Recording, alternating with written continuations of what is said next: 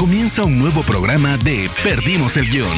Un espacio donde hablamos sin pelos en la lengua con quienes hacen funcionar la industria del entretenimiento. Prepárate para conocer los secretos que no salen en cámara de la viva voz de sus protagonistas.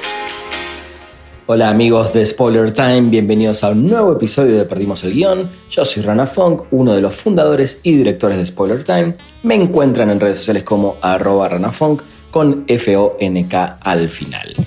Hoy tuve una placentera charla con Michel Duval, este joven actor mexicano y productor. Nos cuenta sobre sus sueños, todo lo que quiere hacer en Hollywood, algunas de las series que ya participó y su rol de productor ahora y en el futuro. También cómo ve la industria en estos días y mucho más.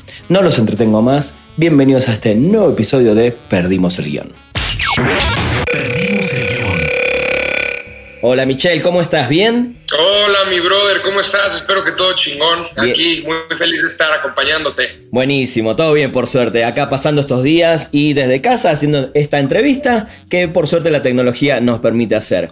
Me, quiero meter muy rápido eh, en, tus inicios, de, hecho en, tu niñez, porque venís de una familia de, gente de entretenimiento, ¿no? Del cine, de, la música, es algo que ya de chiquito lo, vivías, eh, pero me interesa mucho saber para un niño cómo es crecer ya en un ambiente así y si desde chiquito ya te diste cuenta que querías de alguna manera pertenecer a este mundo. Pues sí, yo creo que sí, ¿eh? Este, te puedo decir que yo creo que pertenecer a una familia de artistas es en cierta forma una bendición, ya que creo que los artistas somos personas muy liberales, eh, somos personas de muchas emociones, somos personas que están conectadas pues con lo que sienten, ¿sabes? Que no son muy buenas escondiendo este, las emociones. Entonces creo que eso jugó un gran rol en nuestra familia, ya que nadie se callaba las cosas, y éramos mucho más, o sea, entendíamos más los problemas de, de, cada uno, ¿sabes? Yo creo que esto de ser artista y constantemente tener que estar buscando en ti mismo emociones que algunas veces no conocías, también te afecta en la vida personal y tener una familia que, que es completamente artista es muy padre, ¿sabes? Yo tengo un grupo de amigos, eh, mis mejores amigos de casi toda la vida, y pues es un grupo de, de, amigos de la escuela, ¿sabes? Entonces cada quien se dedica a lo que se dedica. Tenemos amigos que son abogados, este, chavos que son de tecnología, doctores. Entonces, cuando yo me pongo muy artista con ellos, pues me mandan eh, a la duda, ¿sabes? Y, y, pues de repente, pues necesitas tener amigos artistas también, ¿sabes? Yo tengo mi grupito de artistas, pero tanto tengo de artistas, tengo de no artistas, ¿sabes? Entonces tengo que saber con quién desenvolverme, pero para eso está mi familia, siempre. Entonces eso creo que fue una gran bendición para mí. Este, en cuanto a lo de la actuación, pues no es como que yo supiera desde chiquito que era lo que quería hacer, pero pues sí fue el mundo al que yo fue, o sea, fue, fui introducido a un mundo pues muy padre, ¿sabes? Mi mamá no nos dejaba en la casa porque pues no tenía nadie con quien dejarnos y pues ella tenía que chambear. Entonces ella nos llevaba al set y nos dejaba en el camerino o nos dejaba con alguien en, en, el foro y nosotros jugábamos, caminábamos, íbamos por ahí, por allá. Entonces, universo siempre tuve conocido, ¿sabes? De muy chiquito estaba, me acuerdo de Televisa como, como estos estudios que, que, yo podía, era como un Disneyland, yo me podía ir a donde quiera, cualquier foro, podía entrar a donde sea, buscar amiguito de todos. Entonces, como estoy seguro que eso fue como afectando pues mi decisión de vida, ¿sabes? Eh, en la escuela yo nunca fui, digo, un niño prodigio, la verdad la escuela nunca fue algo que me encantara, como que yo era muy hiperactivo para estar sentado en un, en un, en un escritorio durante casi ocho horas entonces, pues fue, fue un issue la escuela casi siempre. Y pues también la escuela me dejó claro que yo no sirvo para nada, ¿sabes? No sirvo para las matemáticas, ni para la ciencia, ni para esas cosas, pero sí sirvo para el arte, ¿sabes? O sea, yo sacaba en deportes y en arte 10.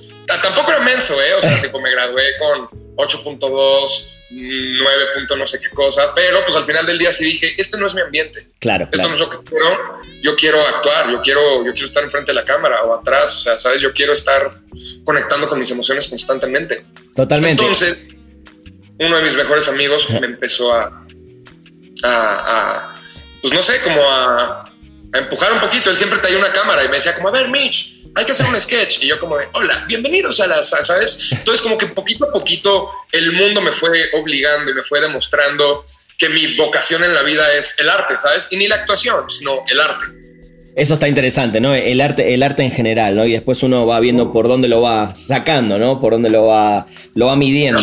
Eh, pero bueno, lo, importante de, de, haber ya crecido una familia así es que no tuviste que quizás lidiar con el mamá, papá, quiero ser actor o, me voy a dedicar a tal cosa, ¿no? Que es, un problema que tienen muchos cuando le dicen, no, ¿y de qué vas a vivir? ¿no? En, este caso creo que ya tenías como ese problema, entre comillas, resuelto. ¿Y, cómo fue, em, cómo, cómo, empezaste ya a estudiar para, el, tema del arte? ¿Te metiste en actuación? ¿Te fuiste a una escuela para, para aprender más sobre el tema? ¿Qué, ¿Cuáles fueron tus pasos? Pues mira, eh, mi mamá, eh, se dio cuenta que era muy hiperactivo, entonces ya no me dejaba estar solo en los estudios me mandó a la escuela de actuación de, Televisa, el CEA infantil. Entonces ahí estuve en el CEA infantil y te digo, pues por más que era de arte, seguía siendo una escuela, brother. Entonces mm, yo con la autoridad en mis tiempos de, de joven era un choque total. Entonces, pues tampoco me fue tan bien, no me gustó y me salí, ¿sabes? Entonces fue como a los 14, yo creo, 13. Ya había hecho unas cosas, ¿sabes? Ya mi mamá me había dejado estar en el set de la familia Peluche, eh, un productor me había dejado decir unas cuantas líneas en su telenovela, hice unas cuantas rosas de Guadalupe, ¿sabes? Cosas de las que no me siento muy orgulloso, pero por lo menos ya estaba la carrera, ¿sabes? Entonces dije como, bueno, pues, veamos, o sea, veamos qué pasa. Y de repente me cayó un proyecto con MTV que se llama Último Año. Exacto. Este, y dije, wow, o sea, sabes, proyectazo, proyectazo, porque además el cast estuvo increíble, eh, el, proyecto en general, la vibra estaba súper padre. Entonces fue como el proyecto que, que me dijo como, brother, esto es, sabes, esto es lo que quiero hacer para toda la vida, o sea, no, no hay más. Pero también entré como en una crisis en la que pues yo soy muy crítico de mí mismo casi siempre, ¿sabes? Entonces fue como, pero lo estás haciendo bien, o sea, qué bueno que conseguiste el casting, pero, pero ¿qué, qué ofreces, bro? ¿qué, puedes ofrecer? ¿El sea infantil como tu escuela o Consuelo Duval como tu maestra de vida? Pues no, claro que no, necesitas, o sea, necesitas estudios. Claro. Y pues traté de buscar escuelas aquí en México y con todo respeto, no encontré nada que me llamara la, que me llamara la atención. Entonces, pues busqué afuera. Eh, también fue como una técnica. Dije como, ¿para qué voy yo a estudiar donde todos están estudiando? ¿Por qué no mejor estudio en un lugar diferente y capaz traigo una técnica diferente. Ajá. Entonces me puse, me puse a investigar este, y encontré con, con, uno de mis mejores amigos, que es el que te digo que tenía la cámara, una, una escuela, un internado de arte que se llama Idlewild, que está en una montañita en California, en medio de la nada, brother. Está a 7000 pies de altura, wow. en un pueblo de 600 personas y es así un conservatorio no musical de arte. O sea, tiene departamento de música, de teatro, de, cine, de moda, de escritores, de orquesta, de, o sea, de todo. ¿Has visto la película de Camp Rock? Sí, totalmente. imagínate un Camp Rock. Exacto. Literal, bro, pero en, en medio de la nada y con nieve. Entonces, fue un lugar como que me abrió mucho la perspectiva, ¿sabes? Era un lugar donde tenías que convivir con artistas de todo, de todo mundo, porque una cosa es actores con actores, pero ya cuando metes actores con, con músicos y músicos con escritores y escritores con cinéfilos y cinéfilos con, o sea, era, era, un choque de culturas también, o sea, eran personas de todo el mundo. Entonces como que eso me abrió mucho los ojos, ¿sabes? O sea, como al mundo del arte, pero también me, me hizo muy, o sea, me hizo aceptar todo, ¿sabes? Sí. O sea, había personas que se identificaban hasta como árboles, bro, o sea, ¿sabes? Entonces, eso para, para, un choque medio mexicano, que estamos medio crecidos en esta cultura medio conformista, al principio fue como de, wow, ¿en dónde estoy? Esto parece un zoológico.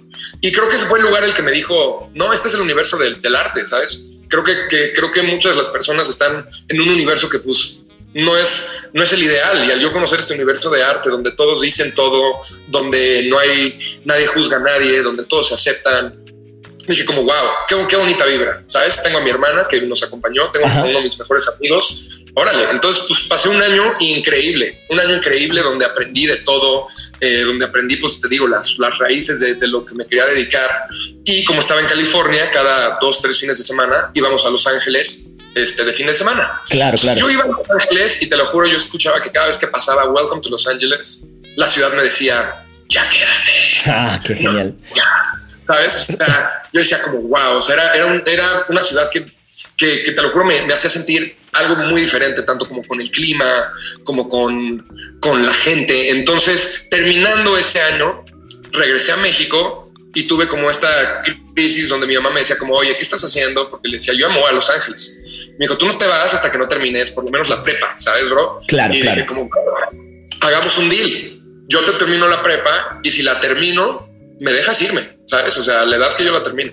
Y me dijo, como, sí, pues claro, o sea, tú nomás dame el, el, el, El título, folletito". claro. Y pues dicho hecho, yo me las arreglé, hice la prepa y, y, pues me lancé pa- para Los Ángeles. Muy bien, sí, creo que so- a- eh, algunos tenemos como esa conexión. Yo también desde el lado de la música, que toqué muchísimos años, eh, creo que pisar Los Ángeles es como estar en el lugar donde uno siempre dice, este es mi lugar, ¿no? Tiene, tiene como esa, esa, esa vibra y esa mística, ¿no? Y sobre todo los que estamos muy metidos ahora, sobre todo también en el mundo del cine y la televisión, creo que es, es el lugar eh, fantástico, ¿no? Es la ciudad de las estrellas, ¿no? Eh, e- e- ese paso por MTV creo que sí, obviamente fue fundamental en, en tu carrera, ¿no? Fue como dijiste hace un rato, el, el que te abrió también, inclusive a nivel internacional. Y a partir de eso, a partir de tu estudio, ¿qué, qué decidiste también en ese momento para vos? ¿Qué querías hacer? Ahí sí dijiste, bueno, ahora quiero ser actor, quiero salir en, quiero estar en una película, quiero estar en series, quiero hacer televisión. ¿Cómo, cómo fue ese proceso? Sí, claramente que quería hacer todo, ¿sabes? Yo me quería comer al mundo, pero tenía una, una o sea, siempre quiero tener eh, metas que por más que sean un poco generales, sean también originales, ¿sabes? Entonces, órale, sí quiero estar en una película, quiero estar en una serie, quiero estar en una película de Marvel, de Star Wars, lo que sea. Pero también como que mi meta era como lograr algo que, y, y- y no es por competencia, te lo juro, pero lograr algo que un mexicano no haya logrado en Hollywood, ¿sabes? Porque creo que eso se convierte en una meta mucho más específica y mucho más demandante, ¿sabes? Sí. Porque entonces ya te estás yendo por, por algo más arriba. Y si quieres lograr algo que un mexicano no ha hecho en Hollywood, para lograrlo vas a tener que hacer series, películas, ¿sabes? Claro. Entonces como incluye todo, pero también me deja en un lugar muy incómodo, muy incómodo, porque pues, o sea, es una gran responsabilidad, pero es lo que me, lo que me motiva, ¿sabes? Entonces, eso, eso fue siempre, ¿sabes? Y también no solo eso, sino ser un orgullo para mi país, ¿sabes? O sea, poder ser de estos pocos mexicanos que, que pone a México eh, en Hollywood y, y- y- y dice como, ¿qué hubo? Aquí estamos, ¿sabes? Que no se les olvide. Me encanta el, el- el poder que tienen los directores mexicanos, ¿sabes? Cómo dominan los Óscares, cómo son respetados, o sea, ¿sabes? El, el hecho de que la gente se tenga que tomar el tiempo para aprender a decir Iñárritu, Claro. varón, ¿sabes? Sí, Porque sí. no dicen Iñárritu, no, dicen Mr. Iñárritu, ¿sabes? O sea, el poder que tienen, ¿sabes? Y, y- y obviamente eso es un sueño para mí como director, pero también como actor, ¿sabes? Ajá. También que de repente, como, lo, como fue Yalitza en, en su momento de, de- de los Óscares, Sí. brother, ella venía, pisaba y la gente decía como, ¿quién es? ¿Sabes? Sí. Y, y, pues venía representando a México y eso es, y eso es algo que, que a mí me llena mucho de emoción, ¿sabes? Poder llegar a un lugar representando a mi país y tener a la gente en sus casas diciendo, ¿sabes? Muero por decir viva México, cabrones, después de un, De una entrega. después de un, después de un Iba- Emmy, lo que sea. Es, ¿sabes? es una, es Son una, cosas muy específicas, Sí. pero que me motivan. es una- que es- no son tan fáciles. es una presión enorme la que te pusiste encima también. Es una, es una gran motivación, pero es una presión enorme. Pero se puede. se Sí, puede, claro, ¿no? claro. Puede. Totalmente. Es cuestión de darle. Totalmente. ¿Qué- qué- Michelle, ¿qué tan difícil es? Porque, como lo dijiste en un principio, sos un tipo de arte. No, no es que simplemente quieras ser director o actor. También cantás, también te gusta la música. También querés, Claro. querés en algún momento meter todo eso. Querés salir de gira, grabar tus discos eh, en el medio de una actuación, de una película. ¿Qué tan complejo es eh, volcarse por completo a la actuación cuando también tenés todo lo otro a- al costado, ¿no? Que, que también amás. O sea, pues te digo, como yo no tengo nada a qué dedicarme más que esto, pues no es tan complicado encontrar un balance. La vida del artista pues es una montaña rusa, ¿sabes? En cualquier, en cualquier base, en el músico, en el cantante, en el escritor, en el director, productor, actor, ¿sabes? Entonces, de repente estás acá, de repente estás acá, de repente estás acá, de repente estás acá. Entonces, pues no hay reglas en, en el arte, eso es lo que me encanta yo no tengo que respetar un horario para componer, ¿sabes? No es como que mi cuerpo dice, oh, 4 pm, listo, ya no tienes creatividad. Claro. No, la creatividad está fluyendo todo el tiempo. Entonces, pues obviamente si no tengo un proyecto donde estoy actuando, este, que, que pues es lo que es la carrera que, que más he estado devotando mi tiempo, ¿sabes? Llevo 14 años haciendo esto. Entonces, he, he llegado a un momento donde por lo menos en México eh, cada proyecto que viene ya es muy importante para decidir el tipo de carrera que yo voy a tener. Entonces, gracias a Dios ya no tenemos que trabajar por necesidad y estamos buscando todo en Estados Unidos. Entonces, si, si no tengo trabajo en México, pues digo, bueno, no hay problema. ¿Por qué? Porque tengo mi casa productora y puedo escribir y puedo producir y puedo filmar cosas. Si no tengo mucha eh, creatividad para escribir un guion o no tengo dinero para pagar una producción, pues bueno, no importa. La música, la música es, mi escape, la música es, o sea, la relación que yo tengo con la música es tan bonita que es, que es como que yo nunca la veo como un modo de, dinero ni de, ni de nada, porque pues, al final del día mi actuación, pues papi, es lo que me da de comer, ¿sabes? Claro, Entonces, claro. tengo que, tenerla como con un cierto respeto y, y entender que es mi chamba y que me da dinero. Eh, la música es totalmente diferente, es algo que yo no haría por dinero, sino es más bien por mi, por mi propia sanidad mental. Eh, yo necesito sacar ideas y hay veces que, ideas no pueden salir ni en guion ni en actuación, tienen que salir en, música porque por alguna razón es la única forma en la que pueden salir. Entonces la música siempre ha sido mi gran escape, ¿sabes? Yo te digo, si soy artista, me gusta, yo no me callo la boca, no tengo pelos en la lengua, pero cuando tengo problemas internos, sí, no, no digo nada, ¿sabes? Y creo que eso está mal y pues mi, forma de decir las cosas pues es escribiendo canciones o eh, melodías. Entonces, esa es la música para mí, ¿sabes? Como un escape que me, que me, que me que me excluye del mundo y, me, hace dejarme en, un mismo lugar conmigo mismo. Pero pues claramente tampoco quiero hacer música solo por hacer música. Claro. Eh, me encantaría que, mi música pudiera resonar en, los corazones de otras personas. Yo ya estuve con una disquera, lamentablemente las cosas como que no funcionaron tanto, porque te digo, yo no quiero hacer esto por dinero y pues al final del día tenemos que entender que todo es un business. Sí, claro. Entonces creo que al escuchar eso de que pues yo no quería hacer cosas tan comerciales y más cosas que fueran verdad para mí, pues eso no es la mejor técnica de trabajo. Entonces yo creo que esa relación acaba, voy a estar libre con mi música y pues nada más toca regresar a casa eh, musicalmente. Ya tengo unas cuantas ideas, he estado haciendo lives para ver qué piensa la gente. Muy bien. Y pues nada, mi corazón me diga qué música, qué música tocar. Y, ya, ver qué pasa. ¿Qué, musicalmente, ¿qué es lo que, lo que más te gustaría presentarle a la gente en cuanto a géneros, en cuanto a estilo?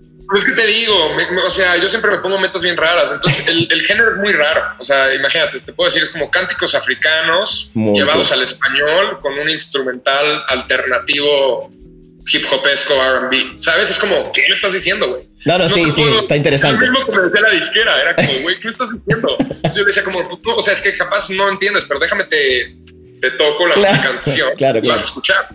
No, no, no, no, no, ¿sabes? Entonces yo creo que hasta que no lo escuchen, no, no, no se entiende mucho, ¿sabes? Porque te digo, no es comercial. O sea, no, no, no, no te voy a tener bailando, pero te voy a tener sintiendo. Y creo que eso es, eso es, o sea, mil veces más importante, ¿sabes? Me, me encanta. Escuches ese cambio de nota y, la pielecita te, uh, ¿sabes? Que se te para el pelo al escuchar una letra o un acorde. Eso, eso es lo que la música me, me, me, hace sentir a mí y lo que me gustaría hacer sentir a la gente. Por, por ponerte un, top, decime un top 3 de tres artistas musicales que te hagan sentir lo que a vos te gustaría hacerle sentir a la gente. Es que mira, es complicado. Te puedo decir de una, cada vez que me lo dicen, o sea, nuevo. te lo juro, lo, voy a sacar en mi celular, porque a empezar mi notita, porque siempre que me dicen tus top 5 películas, sí. y se me borra la mente. te puedo decir que Ed Sheeran totalmente es uno, es uno de mis, de mis meros menos no solo por la historia de vida que tiene, sino por la forma en la que expresa su música, ¿sabes? Él también tiene una música muy, muy extravagante y de repente tiene lo comercial, pero después también tiene lo verdadero. Y si escuchas ciertas rolas de él, no solo es un gran lírico, o sea, es un dios de, de las letras, sino también su, su forma de tocar ha sido una gran, una gran inspiración para mí. Este, de hecho, la forma en la que él toca sus conciertos, que es en vivo y con un loop station y todo lo va armando en, el momento. Que yo hago. Este, él lo hace todo con una guitarra, lo cual se me hace impresionante. Yo, obviamente, pues me he tratado de, de familiarizar con muchos instrumentos eh, y entonces eso me ayuda, ¿sabes? Porque toco piano, saxofón, eh, guitarra, estoy aprendiendo a tocar bajo, este, entonces eh, toqué batería muchos años. Muy bien. todo eso me ayuda a yo empezar a formar una rola de diferentes instrumentos y suena bastante padre. El único problema es que pues al, volverme bueno en muchos instrumentos, no me vuelvo increíble en un instrumento. Claro, claro, claro. Pues me gustaría poder nada más agarrar un instrumento y... Sí, pero pues no, tengo que, o sea, me sé acompañar con acordes en cada instrumento, pero me funciona, ¿sabes? me funciona muchísimo. Me encanta, me encanta, me encanta todo esto. Creo que eh, en otro momento más adelante vamos a hacer un podcast solamente para hablar de música porque creo que puedo estar años contigo hablando de música. hijo, tú no sabes. Perdimos el guion. Vamos a volver un poquito al tema de la actuación, eh, porque, eh, y en un rato te voy a preguntar obviamente tu experiencia con los hermanos rusos, pero antes de eso, contame, estuviste, bueno, estuviste en Diablero, La Reina del Sur, Puño Limpio, bueno, muchas producciones muy eh, interesantes y algunas muy diferentes entre sí, en, muchos sets, con muchos talentos, productores y directores. en líneas generales, ¿qué, te fue dejando cada uno de estos proyectos en tu carrera como actor y como un productor también que que, eres y que creo que vas a, vas a crecer también en el tema de producción y dirección, porque se ve la pasión con la que haces esto y no solo te vas a quedar con algo, ¿no? Vas a hacer muchísimas cosas. ¿Cómo, cómo influyó todo esto en el set eh, con estos talentos, estos directores, antes de hablar de los hermanos rusos, que creo que es un tema aparte? Claro, no, o sea, pues es que yo creo que, que el haber llegado hasta allá fue como, fue como, no sé, como la batuta de tienes que seguir adelante, pero de que vas un buen camino. Este, te digo, yo siempre he querido Hollywood, Hollywood, Hollywood, Hollywood, Hollywood. ¿Sabes por qué? Porque es algo diferente, porque es una meta mucho más ambiciosa y porque si lo logro, brother, o sea, ni yo me la voy a creer. ¿sabes? Entonces, a lo que voy es, tuve que, tuve que planear una cierta estrategia. Yo siempre he visto el mundo como, pues, como una cajita un poco ambigua, ¿sabes? Yo creo que, y no, y no quiero sonar como de teorías y cosas así, pero yo creo que el ser humano poco a poco ha sido criado o ha sido como, o sea, como que te hacen crecer bajo una cierta norma que tienes que respetar. ¿Por qué? Para poderte controlar, ¿sabes? Para que seas un poco más fácil. Tipo, yo estaba viendo un podcast hace poco donde dice como la escuela es un lugar que te hace un empleado, ¿sabes? Es un lugar que al, que tú vas, que obviamente te da conocimiento, pero que al final del día eh, te convierte en un empleado, ¿sabes? ¿Y por qué en un empleado? Porque el empleado sigue orden, ¿sabes? Sí. No es, la escuela no te convierte en un, en un entrepreneur o en un chavo con ideas originales, ¿no? Te dice las cosas que tienes que hacer y las cosas que tienes que seguir. ¿Por qué? Porque, pues, porque entonces no la escuela te enseñaría impuestos o te enseñaría otros temas, ¿sabes? Eh, conversaciones sociales, eh, sanidad, la, tipo, sanidad mental. Pues, ¿sabes? yo siempre he tenido como un issue con eso. Entonces, siento que el ser humano como que ve, hay muchos seres humanos que ven el mundo de una cierta perspectiva y, creo que la mayoría de la gente eh, vive la, la, realidad de comer, dormir, trabajar, ¿sabes? Y eso para mí es la cosa que más me rompe el corazón porque nosotros tenemos el potencial de todo, ¿sabes? O sea, el ser humano tiene el potencial de, de todo, o sea, por eso creo que somos la especie viviente que tuvo el don de tener un cerebro y pensar por sí mismo a diferencia de otros animales. Entonces, al ver al ser humano viajar por este mundo llamado Tierra, digo como de algo están haciendo mal, ¿sabes? Están, están, están haciendo esto en vez de hacer esto. Y, y dije, ¿estaré yo mal por ver esto en vez de esto? Porque eso siempre fue un problema para mí, ¿sabes? Te digo, con la autoridad, con los profesores que me decían como, pues no, tienes que dar 40 vueltas para llegar aquí. Decía como, pero ¿para qué 40 vueltas? Y si yo me salto el muro, llego. Pues no, me saltaba el muro y llegaba y los niños se tardaban 40 minutos en llegar. Entonces yo decía como de, ¿por qué? O sea, ¿por qué? O sea, entiendo que hay reglas, entiendo que tienes que seguir ciertas reglas, pero ¿por qué hay reglas que no hacen sentido? Y entonces empecé a pensar eso en el mundo del arte. Dije como, Veo, veo tanta gente diciendo como de, oye, ¿dónde puedo conseguir un agente? Oye, ¿tienes manager? ¿Me lo puedes presentar? Oye, eh, eh, quiero ir a esta escuela. Y, veo tantas prioridades que es como de, ¿por qué no primero llegas y me dices, oye, ¿cómo me vuelvo bueno? ¿Sabes? ¿Cómo me vuelvo buen actor?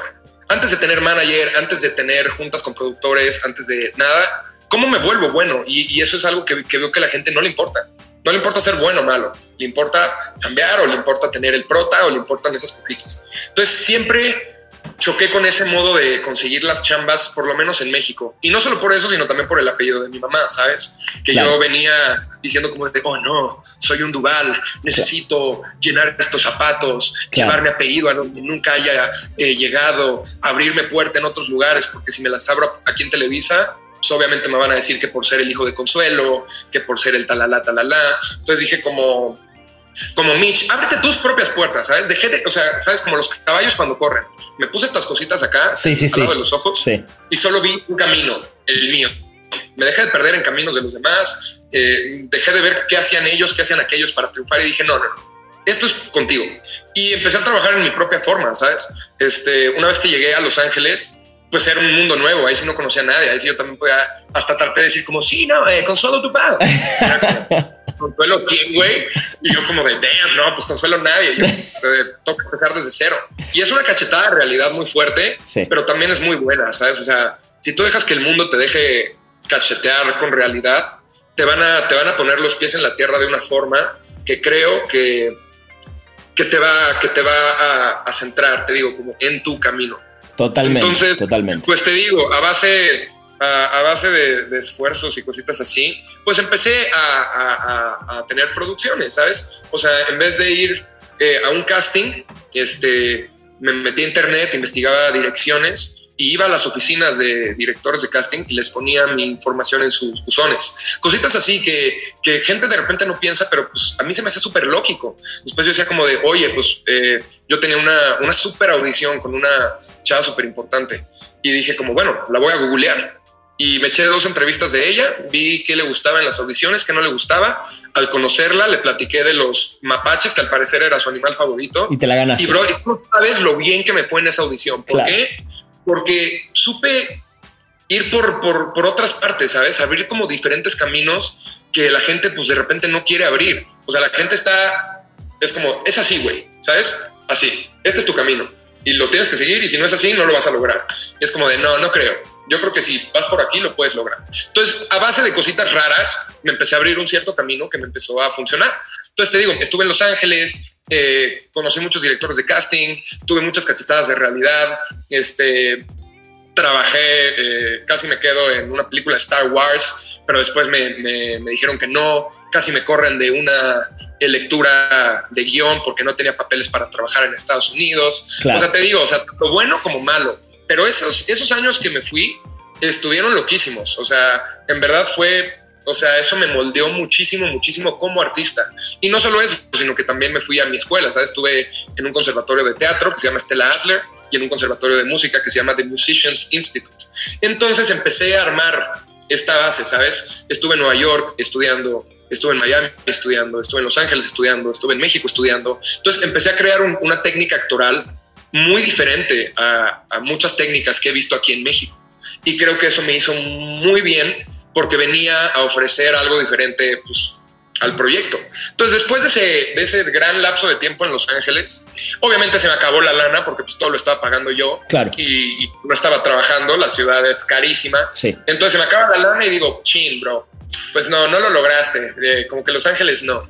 Y dije como, bueno, pues toca regresar. Entonces ya regresé como el perrito, ¿sabes? Con, con la cola entre las patas a México. Y de repente me di cuenta que que pues todo estaba bien, ¿sabes? O sea, yo pensé que iban, el fracaso, eh, pensaste que sí lo ibas a lograr, ¿eh? Y yo como de, y vi que nadie me dijo eso y fue como de, ah, ok. Bien. Pues bueno, y me acuerdo que puse en un, que puse en un papelito y puse, ah, vas a regresar, vas a regresar, güey. Este, y nada, eh, empecé a buscar trabajo y cayó un proyecto que se llama Señora Cero de Telemundo, que me cambió la vida. Este, le dediqué cuatro o cinco años de mi vida y ahí te digo, empecé a conocer mucha gente que, que, me inspiró, como tú dices, o sea, el señor Acero, pues también conocí uno, grandes de los, uno de los grandes amores de mi vida, a Caro, este, conocí a Lincoln, a Blanca, a Litzy, conocí directores como Miguel Baroni, eh, eh, Carlos Barrera, este, eh, Rafa, ¿cómo te llamas tú, Rafa, de cine? Rafa, pues es que te digo, Rafa, yo no soy muy bueno, yo soy bueno con las caras. Está muy bien. El punto eh, empecé como a, como tú dices, empezar a, conocer también otras técnicas. Claro. Por más que yo tuviera mi técnica, había otras técnicas y empecé a aprender de otras personas, ¿sabes? Y dije como, wow. O sea, qué, qué, padre como si al final todos tienen un cierto forma, una cierta forma de, técnica, pero sí al final, final, el momento en el que dicen acción, cada quien, cada quien hace su técnica, ¿sabes? Claro, sí, sí, y eso me fascinó. Y entonces fui aprendiendo de, de, de cosas del set y creo que lo que me empezó a cambiar mucho fue aprender cosas de atrás del set, ¿sabes? Bien. Eh, terminando Señor Acero, eh, hice unas cuantas producciones mías con, con, mi socio Alejandro Santana y él es una persona que me empezó a introducir el mundo de, de atrás de las cámaras. ¿Sabes? Entonces, ese mundo fue impresionante para mí, porque yo siempre he estado enfrente de las cámaras y me encanta, pero al saber qué pasa atrás, me sirve adelante. Y empecé a conocer cámaras, eh, lentes, eh, todo, todo, todo el mundo atrás, eh, las aperturas, el ISO, el, el, el, shutter frame, o sea, todas esas cosas que te sirven, pero también las empecé a aplicar en pantalla enfrente y me empezaron a ayudar. Entonces te digo, yo creo que pude haber estudiado en Nueva York, pude haber estudiado hasta en Dubai si quieres, pero no hay mejor escuela que el set. Totalmente, no, además me, encanta la persona curiosa que sos, estás, o sea, con lo que me estás contando, sos un curioso del mundo. Y creo que eso a la larga está buenísimo, ¿no? No es quedarte con, ah, sí, me dieron el papel, ok, lo estudié, lo aprendí, voy al set, lo hago y a cobrar y al próximo, ¿no? Creo que, estás lleno de curiosidad y, creo que no hay mejor, para mí, ¿no? Mejor manera de, caminar en el mundo que estar curioseando todo el tiempo para, creo que es todo eh, aprendizaje, ¿no? Y que después lo volcarás o en el set o en un estudio de grabación o arriba de un instrumento, pero creo que eso está, está buenísimo. Bueno, llegaste con los hermanos rusos, llegaste a Deadly Class. Eh, contame un poco. bueno, después de Señora Tiro, eh, nos dieron, eh, nos hablan de NBC, porque NBC es dueño de Telemundo ahora. Este, entonces NBC habla y dice como, ¿qué onda chicos? Oigan, estamos con este show Queen of the South que le fue tremendo. Vamos a hacer la segunda temporada pero lo que nos dijeron es que quieren actores que hablen español de verdad, ¿sabes? Porque yo creo que para el latino o capaz para el papá mexicano que sí se cruzó, que sí cruzó el río, ¿sabes? Que sí tiene el verdadero acento. Sí. O sea, bro, yo, si yo, si, yo quiero vivir en Los Ángeles, siempre. Pero te juro que si mi hijo llega y me dice, eh, padre, yo, chagunga. Sí, no te gusta, claro, claro. Que no se te olvide de dónde eres, bro. Entonces yo creo que eso a los latinos les, les puede, que de repente llegue un güey, sí, déjame te presento al tuco, y llega un güey, ¿qué es lo que está pasando en este lugar? Sí, sí, es como de, no, güey, o sea, ¿qué te pasa? Uno el español. Entonces, me gustó mucho que NBC dijo como queremos personas que hablen tanto inglés perfectamente como español perfectamente. Entonces, gracias a Dios, el inglés ha sido algo que yo llevo cazando toda mi vida, brother. Toda mi vida, desde que a los 13 una eh, chavita de inglés me dijo, tú nunca la vas a lograr en Hollywood porque no tienes acento gringo. Y eso a mí me destrozó mis, mis sueños de Hollywood, ¿sabes? Y dije, no, ¿por qué? No te creo. Y, y, de repente ella me dijo, yo te voy a enseñar. Yo te voy a enseñar a hablar como gringo. Entonces ella me enseñó un lenguaje que se llama el IPA, que es el International Phonetic Alphabet, que es un, un, alfabeto de símbolos. Cada símbolo representa un sonido y a base de sonidos tú tienes que cambiar la forma en la que hablas eh, para lograr este acento gringo, ¿sabes? Porque nosotros los latinos somos muy abiertos y nuestras vocales son muy claras. Sí. El, el, acento estadounidense es muy flojo. Es más, todo más cerrado. Mucho. Y sus vocales las pronuncian. Mira, solo te voy a decir que la vocal A tiene cinco formas de pronunciarse. Sí. Son cinco. O sea, hay cinco formas de decir A en el, en el inglés. Entonces, es ahí donde tú tienes que empezar a ver qué tipo de A es. Y entonces, al crear mi inglés, eso te lo juro me ha abierto tantas puertas porque buscamos, o sea, buscaron en todo Telemundo y literalmente dijeron como, bueno, pues de esta edad solo tenemos a Michelle, que habla inglés y que habla español. Entonces los de, los de NBC me piden yo mandarles un, monólogo eh, solo para escuchar mi inglés. Y literal, o sea, dije como, hello, my name is Michelle, shalala, shalala, shalala, y a las tres horas, listo. Nos vemos en una semana en Dallas y vámonos, me empiezan a llegar scripts de Queen of the South y empiezo a decir como de, ¿qué es esto? Y veo Fox Productions, NBC, eh, Dallas Studios y empecé a decir como de, o sea, como de, ¿será? O sea, es como que... Es el momento. ¿Te acuerdas que, que, yo te dije que me, que me escribí? O, sea, o, sea, yo me escribí que iba a regresar a Los Ángeles. No se filmaba en Los Ángeles, pero te digo, otra vez Los Ángeles empezó a decir como, Hola. Sí, sí, y entonces se armó y me fui a, a Dallas estuve eh, con Yankee Rivera, con Alice Braga, eh, estuvimos así haciendo Queen of the South, el personaje estuvo increíble, estuvo segunda y tercera temporada. Eh, era un personaje que venía por tres capítulos y terminó estando casi 15 capítulos. Genial. Entonces, eso me, ¿sabes? Me seguía diciendo como, vas en camino correcto, Mitch, vas en camino correcto. Se acabó, se, se, acaba Queen of the South, se acaba Señor Acero, y entonces decimos como, Oh, pues tiene que venir algo más, ¿sabes? O sea, qué bueno, porque sabíamos que la quinta temporada era la última de Señor Acero. Entonces era como, pues bueno, eh, vamos a, aprovechar esta temporada lo más que podamos, pero tenemos que empezar a planear lo que viene, ¿sabes? Porque tenemos que estar listos para, para cuando se acabe, porque como te digo, el actor sí está aquí, mucho trabajo y de repente, ¡pum! Totalmente, sí, sí. Entonces, este, de repente nos llega una audición, este, de, de, un, de un, proyecto eh, y, y, es muy raro porque te digo, todos los proyectos en los que yo me he quedado, me he quedado de una forma muy rara. O sea, nunca es como de que audiciono y me dicen, ah, sí, te quedaste. No, siempre tiene que haber algo horrible o, o, un proyecto que iba a ser al mismo tiempo o que, o sea, sabes, o sea, siempre hay un sacrificio fatal. Sí. Y, y entonces, justo dicho y hecho, nos llega este, este, esta audición eh, y, y, es muy, y es muy cagado porque cuando yo leo la audición es muy raro entender una audición así, ¿sabes? Porque ellos solo te mandan una escena de un guion de 47 páginas. Claro. Entonces, para que tú le atines a, a, las 47 páginas está muy loco.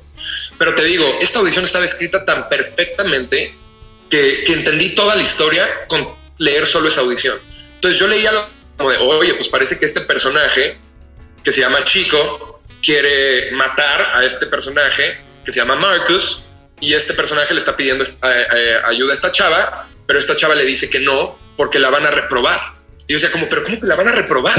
¿Sabes? O sea, ¿qué, ¿qué, le van a reprobar? Y entonces me acuerdo que Pali estaba viendo Harry Potter y entonces de repente me le quedé viendo a Harry Potter y dije como de, no manches, ¿será que esto es una escuela de, o sea, no de magos, pero será que es una escuela como de, de asesinos y por sí. eso la van a reprobar? Y entonces, ¿sabes? Me empecé a crear una historia muy X en mi cabeza, hice la audición. Y entonces hice la audición, la mandamos y de repente nos mandan eh, un feedback y nos dicen, oye, nos gusta, este, puedes volver a hacer la audición. Entonces nos vuelven a mandar la audición ya con unas notas más específicas. Este, y volvemos a, y la volvemos a mandar. Entonces de repente se me hace buena idea decir como de, oye, pues para qué estoy audicionando, ¿sabes? Claro. Entonces de repente me meto a Google y pongo Deadly Class y así, ¡tanga! y me aparece como Image Comics, Deadly Class, eh, escrito por, by Rick Remender. Ajá. Entonces como, entonces clico el cómic y, y, se abre y me sale iTunes y me dice, ¿quieres comprar? Sí. Y digo, sí, claro. Compré el cómic, el primer volumen y lo empecé a leer y dije, no es cierto. Y empiezo a ver lo de la escuela de asesinos y empiezo a ver todo este, este trip. Y en ese momento empecé a decir como de, ay Dios, ¿sabes? A mí, o sea, yo odio emocionarme antes de, de un proyecto porque, porque siento que si te emocionas, lo cancelas. Claro, claro. Así claro. Como, como, ay Michelle, ¿cómo se te ocurre ya saber? ¿Sabes? es totalmente diferente audicionar para una película de Hollywood sin saber que era de Hollywood a que te digan como de, oye, está Leonardo DiCaprio viendo tu audición, ¿eh? Claro. Y entonces ya empieza el, Sí, sí, sí. Entonces, cuando me empecé a dar cuenta de la magnitud del proyecto, de que era un cómic, este, de que shalali, shalala, empecé, empecé a tripear. Eh, yo ya había hecho dos audiciones. Entonces nos hablan y nos dicen, oigan, pues miren, necesitamos que vengan a Vancouver porque aquí se va a filmar la serie y aquí vamos a hacer las pruebas de cámara y las lecturas con otros actores. Entonces yo les digo como de, y sabes, y ahí sabía, y dije como de, eh, eh, oye, ¿cuándo necesitan que vaya? No, pues yo creo que por ahí de junio. Y yo como... Ok. Eh, en junio estamos haciendo una temporada de Telemundo que se llama Señora Cero. Es la quinta temporada y es la última temporada. Este, el problema es que Señora Cero toma unos cuatro o cinco meses en filmarse. ¿Cuándo quieren ustedes filmar? Y dijeron, no, pues como en agosto. Y yo, ¿sabes? Y, o sea, y yo ya empezaba como de... Y, y, su, y, supe, y dije en ese momento como de, puta madre, ¿sabes? Sí. ¿Para qué encontré el cómic? ¿Sabes? El momento en el que encontré el cómic, se me cayó el pinche proyecto. Y entonces dije como de, este, bueno, no, pues entonces yo creo que vamos a tener que hablar con los managers. Y me dijeron como, pues sí. Entonces ya hablé con mis managers y me dijeron como de, puta, Mitch, o sea, pues, ¿qué te decimos? O sea, les, les encantas, este, pero pues sí quieren, o sea, sí quieren que vayas a, a Vancouver. O sea, necesitan verte en pantalla con los otros actores. Y les digo, pero ¿cómo me voy a ir? ¿Sabes? O sea, si estamos grabando de lunes a sábado con, con Telemundo aquí en México.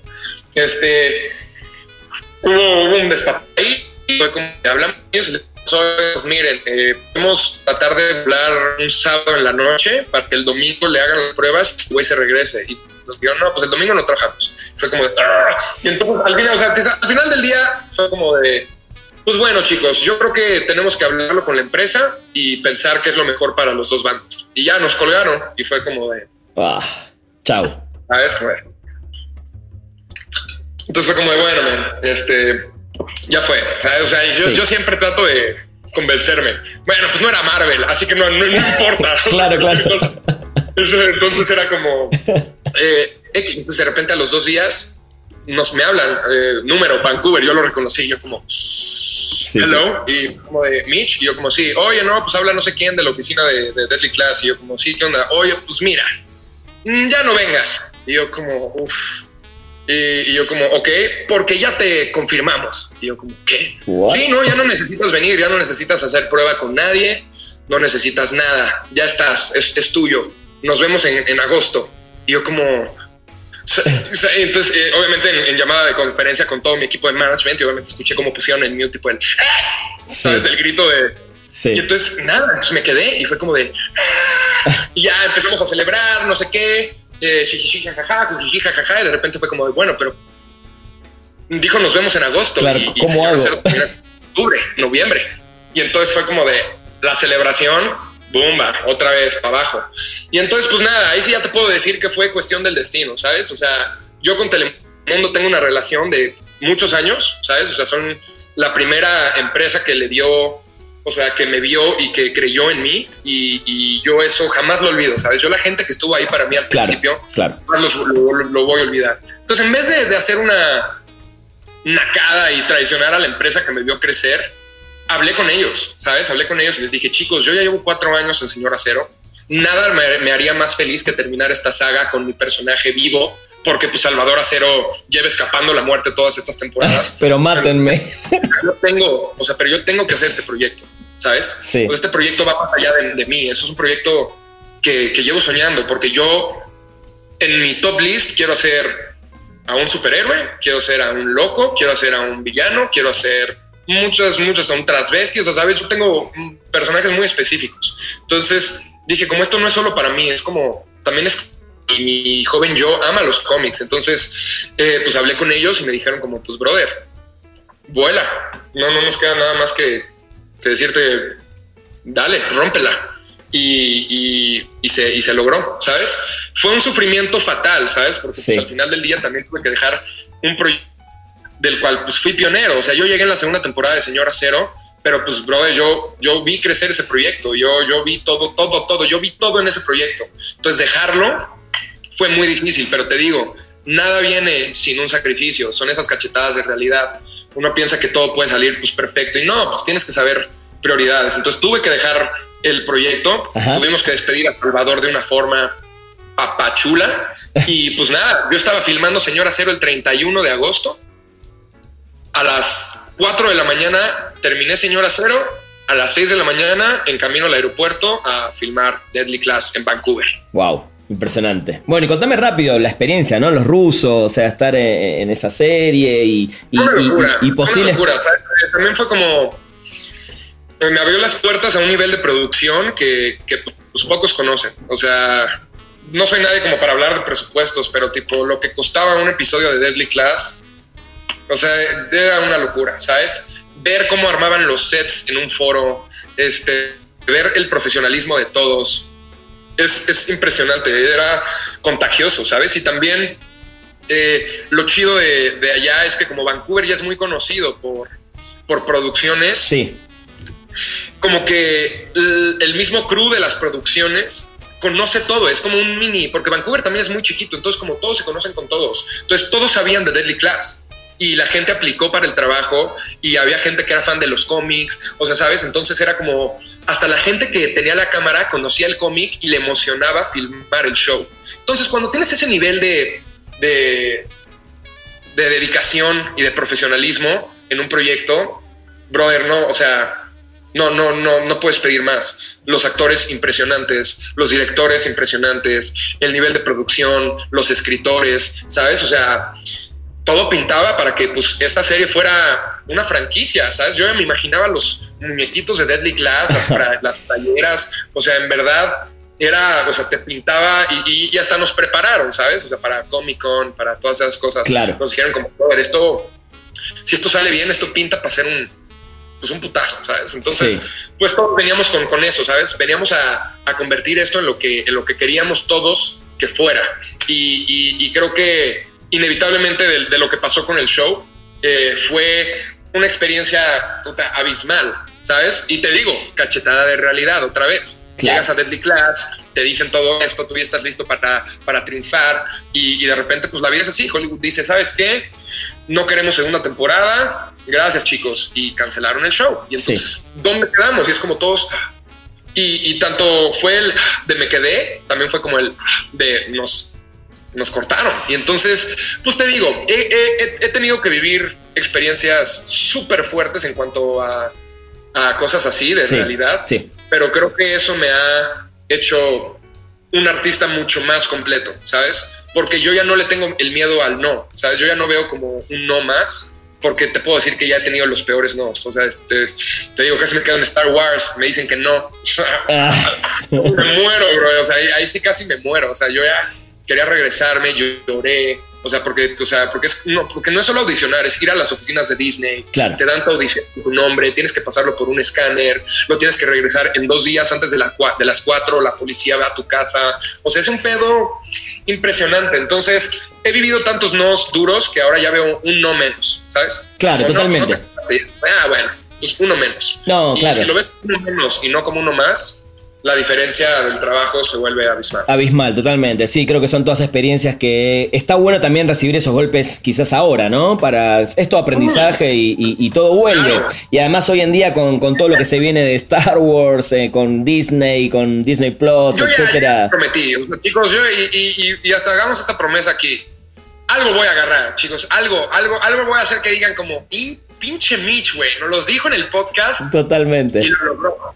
Entonces, lo, vamos a traer bien guardadito eso. Perdimos el guion. ¿Cómo ves eh, la industria del entretenimiento ya en general, con, todos estos cambios que, hay ya de hace varios años, ¿no? Con la llegada de Netflix, con plataformas hoy como Quibi, que, son episodios cortitos para ver en celular, eh, y con esta pandemia que además eh, nos hizo cambiar muchos hábitos de consumo. ¿Cómo ves hoy esta industria y cómo ves a raíz de esto que te digo, dentro de 10 años van a estar las cosas para, para la industria del entretenimiento?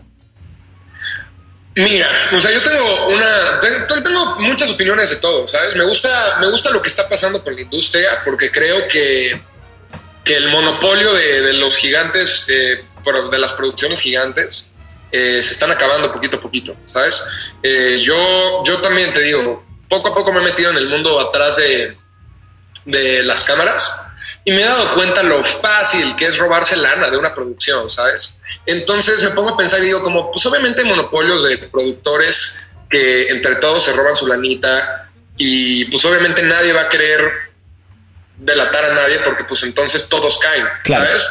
Y el momento en el que llega un productor que dice como, oye, no, pero yo sí quiero usar los 10 millones para la película, pues lo mandan a, lo mandan a despedir porque el güey no está respetando, ¿sabes? Entonces eso me gusta, me gusta que ya no haya reglas de contenido, porque entonces los gigantes ya no tienen ese poder. ¿Te acuerdas? O sea, tipo, yo hace poquito estuve en Los Ángeles para Pilot Season y, ya me di cuenta que Pilot Season no existe ya. O sea, Pilot Season existía en los 2000, ¿por qué?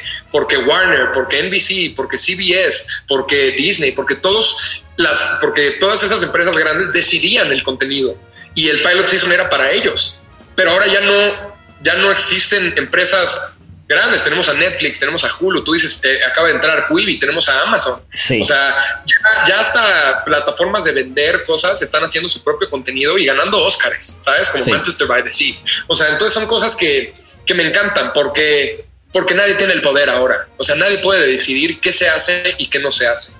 Entonces yo creo que para el actor es, es impresionante porque ahora sí podemos trabajar donde sea. O sea, ya no tenemos que ir a huevo a Televisa, TV Azteca a trabajar, ¿no? Porque ahora ya existe eh, Netflix Latinoamérica y, entra Argos, que por más que tiene, pues ahí también como un trip con Netflix, también está produciendo. O sea, a lo que voy es ya no hay, ya no hay, ya no hay reglas, ¿sabes? Ya no, ya nadie puede decir así la logras. ¿Por qué? Porque ya no existe ese, esa, esa cosa. Y si te dicen como, no, no, no, tú tienes que hacer esto, esto, esto, esto y esto para lograrla, no les creas, brother, porque esto ya ya es un juego de cada quien por sí mismo, cada quien quien se sepa mover por donde se sepa mover, cada quien que sepa cazar a quien se sepa, o sea, ¿sabes? Entonces, eso me encanta porque todos estamos a la deriva y todos tenemos las mismas oportunidades. Y eso está chido porque entonces aquí el que gana es el talento.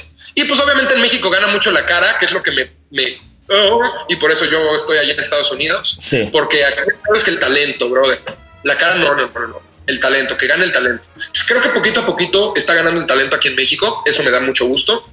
Eh, pero, pero pues no sé, o sea, yo creo que yo creo que es una gran oportunidad para todos, para, para poder ser escuchados en diferentes métodos, ¿sabes? Tanto, tanto Spotify también que llegó a darle en la madre a, a todo lo que tenías que comprar de, de, de, música, ahora también podcasts en Spotify, o sea, ¿sabes? Ya no hay reglas. O sea, puedes poner un podcast en un lugar de podcasts, puedes poner un podcast en, en YouTube, en Spotify. O sea, son, son, eso me encanta porque para el artista que necesita sacar su arte, ya no hay regla, ¿sabes?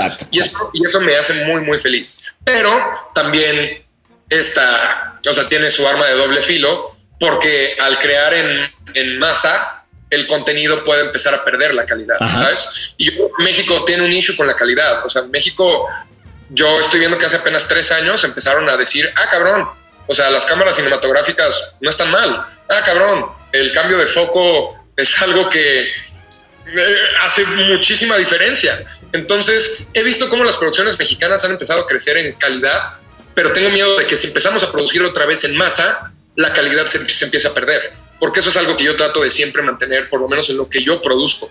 La calidad, ¿sabes? La calidad de, que digan, brother, México no le debe nada a nadie, no le debe nada a Estados Unidos, no le debe nada a España, no le debe nada a Bollywood. Eh, tipo, el primer episodio de Monarca de Netflix lo vi y dije, gracias. ¿Sabes? Lo único que necesitaba ver que, que en valor de producción ya no le debemos nada a nadie, ¿sabes? Narcos México, cositas así. También Amazon, ¿sabes? Que ahorita tiene el juego de las llaves. Sí, sí, eh, Ana, ¿sabes? La calidad del contenido ha subido mucho, pero pues también hay tanto contenido que es muy complicado, que es muy complicado que todo sea bueno. No, sí, sí, es la pregunta que, me hago también semana a semana con, gente de la industria, ¿no? Eh, y además la saturación y además el poco tiempo que, hay para ver todo, ¿no? Entonces, bueno, es, como dijiste vos, un arma de doble filo, pero bueno, veremos, a mí lo que me gusta de todo esto es que sí hay mucho trabajo y la libertad, como marcabas, de, que muchos pueden hacer básicamente, no lo que quieren, eh, pero sí hay mucha más libertad y amplitud en esta industria, ¿no? Eso es 100%. Es verdad, sí, yo creo que estamos en un tiempo súper padre para los artistas. Este, entonces, pues nada, yo creo que también toca que el artista empiece también a respetarse un poco, ¿sabes? O sea, yo te digo, no soy nadie para, para decir, yo sé que esta carrera es muy complicada, pero, pero el momento en el que el artista también empieza a dejar de tratar eh, de trabajar por tanta necesidad, vamos a empezar a darnos ciertos derechos, ¿sabes? Porque lo que sí te puedo decir es que la gente dice como, yo quiero ser actor para ser una diva. Brother, el actor es a la persona a la que más pasan por donde sea en una producción, ¿sabes? O sea, yo fui ese actor y por eso quise conocer el lado detrás de la cámara, porque yo llegaba y decía como de, oye, pues no me gustó la, la toma, ¿la puedo hacer otra vez? No, no te preocupes, güey, la apertura estuvo perfecta y el background en un cambio de foco de 1.8 de apertura hizo que el ISO lo bajara a 200, entonces ya no hay nada de grano y está perfecta la calidad. Total, sí, como de, eh, sí, sí. Perfecto, güey. Y nada, y ellos como, ah, pinche pendejo. Y, güey, y, lo porque yo ya lo he hecho un poquito, ¿sabes? Porque yo ya estuve atrás. Y de repente digo como de, wow, el actor no tiene nada de poder, ¿sabes? En una producción. Si, si te quieres ir a teatro, el actor tiene mucho poder. Claro. Pero si te quieres ir a la cámara, brother, el actor solo está ahí para hacer lo que se le pide. Porque al final del día ni la actuación es tuya, querido. La actuación es del director y del editor. Porque entre el director y el editor te van a editar tu actuación a como ellos quieren que sea, ¿sabes? Entonces, el momento en el que te das cuenta que el actor en verdad no tiene tanto peso, se te bajan los humos así, bro, así. Y eso hace que la relación en el set sea mucho mejor, porque yo puedo estar en un plano y le digo como, hey papi, ¿en qué me tienes?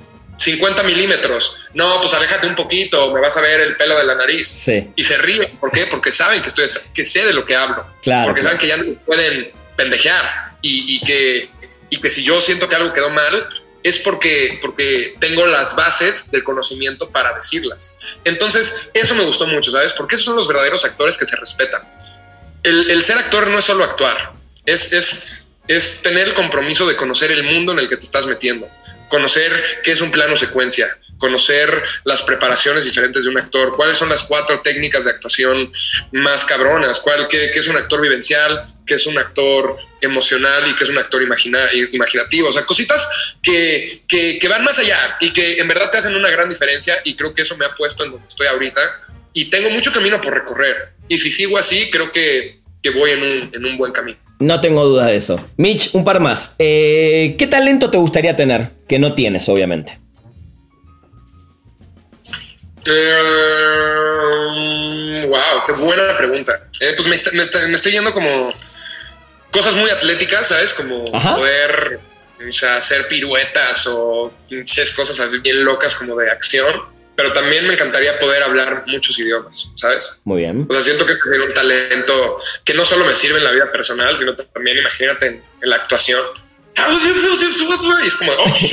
ya, no sabe ni de dónde es este güey. Entonces, eso estaría muy padre. Y, es uno de los propósitos que, o sea, aprender idiomas, pero pues, o sea, o sea, el tiempo es muy loco. O sea, tenemos muy poco tiempo, brother. también Tengo, tengo que enfocar mi tiempo en cosas también muy específicas, porque después me quiero comer al mundo y ahora le voy a aprender lenguajes y voy a aprender todo, pero nunca voy a ser el mejor en nada.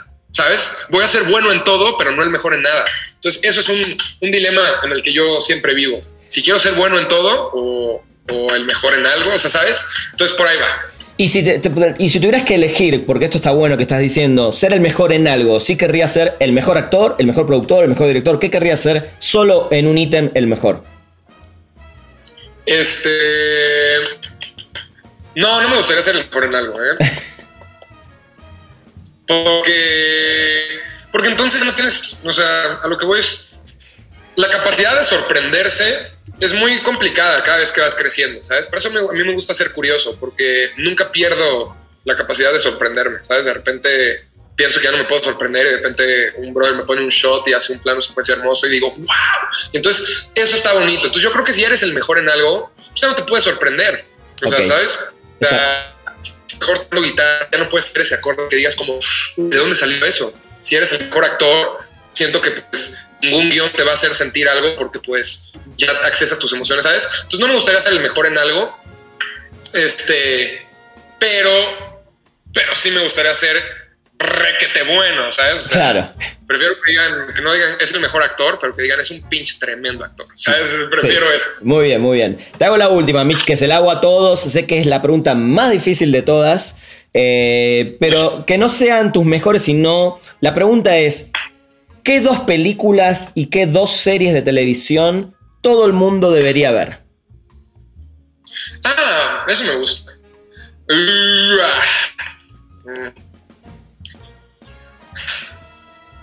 Este, mira, yo creo que una serie que todos deberían ver es Game of Thrones. No solo porque yo sea fan, sino por por las conversaciones que esa pinche serie puede desatar. Te puedo, yo te puedo decir que he conocido a grandes amigos solo por conversaciones de esa serie.